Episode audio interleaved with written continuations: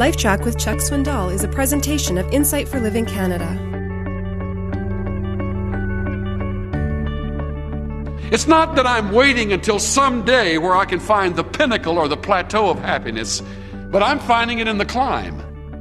I'm finding it in the struggle. I'm discovering that it's in the difficult times that I really have a lot of happiness, even though it takes later on for me to realize it.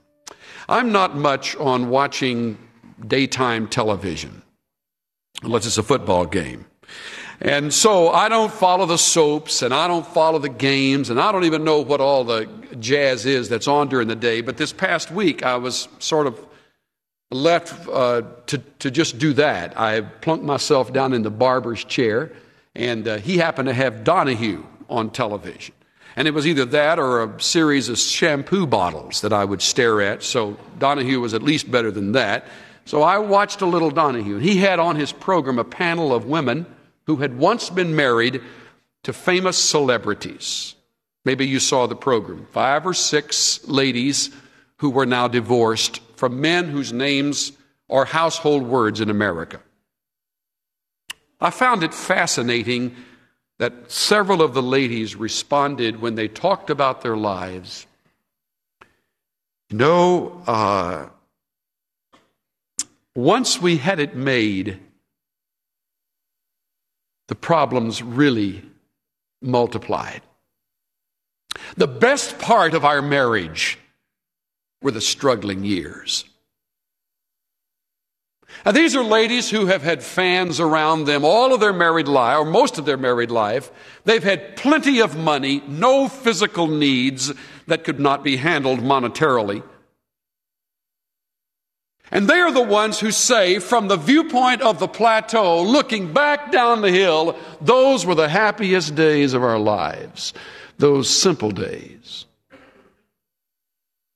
Those tough days. A couple of things bubble to the surface when you, when you probe the scriptures for answers about happiness. First, happiness is for today. Joy is available now. It isn't put on hold. It, it isn't holding you in probation until you earn it. It isn't something that will secretly open up to you when you turn 60.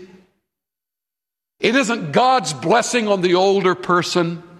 Happiness is available now. Now. And let me add, secondly, on the heels of that first statement, happiness is inseparably linked to the person of Jesus Christ, a relationship with Him. Now, I don't know if the Scottish Presbyterians who put together the, the, the catechism years ago had counsel with Solomon from Ecclesiastes chapter 11, but they could have. First question, the shorter catechism what's the chief end of man? The answer to the first question, the chief end of man, is to love God and enjoy Him forever. Do you get that? Not just serve Him, not just obey Him, not simply sacrifice for Him, not just commit yourself to Him, but if you will allow me, laugh through life with Him. Laugh in worship with Him. Smile in His presence, enjoying Him forever. That's our chief end, and it's available now.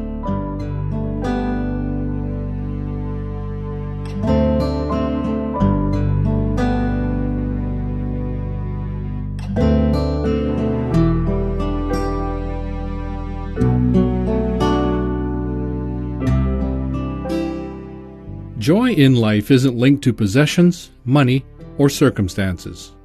It's linked to your relationship with God and contentment with the simple things He's given you. Don't wait for your circumstances to change. You can find joy in your life right now by letting go of your bitterness and anger and turning to God alone for contentment. This is Steve Johnson of Insight for Living Canada. Listen to more of Chuck Swindoll's LifeTrac messages at lifetrac.ca. LifeTrac, where life and truth meet.